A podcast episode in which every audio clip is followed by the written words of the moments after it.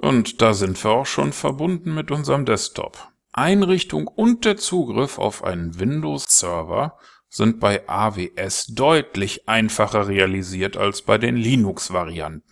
Bereits in der Standardkonfiguration habe ich Zugriff auf das Internet, ich habe eine grafische Oberfläche und ich kann mir hier bereits den MetaTrader vier herunterladen. Natürlich kommen immer wieder Sicherheitsdialoge hoch, die ich aber für die Zukunft ausschalten kann. Oh, was ist das? Downloads sind nicht erlaubt.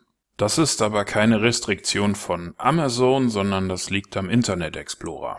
Wir klicken also rechts oben auf dieses Zahnrad, wählen Internet Options, klicken auf Security und auf diesen Button Custom Level. Wenn man sich hier durchscrollt, sollte irgendwann der Punkt Downloads erscheinen. Da ist es. File Download Disable stellen wir um auf Enable.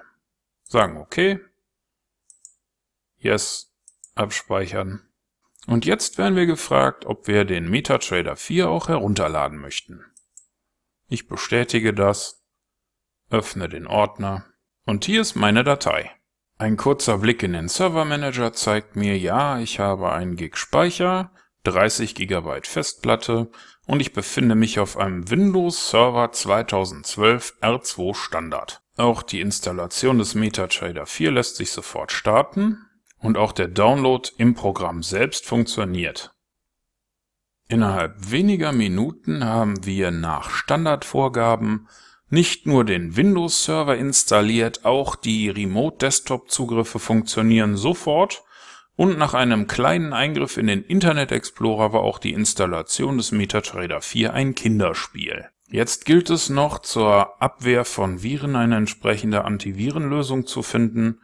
Manche Hersteller bieten solche Kombipakete an, wo man mehrere P Cs und einen Server installieren darf. Versucht man Avast Free Antivirus zu öffnen, dann bekommt man nach dem Klick auf den Install-Button die Meldung, ups, dein Serverbetriebssystem ist nicht unterstützt. Das tut uns sehr leid, da musst du dir eine andere Lösung suchen.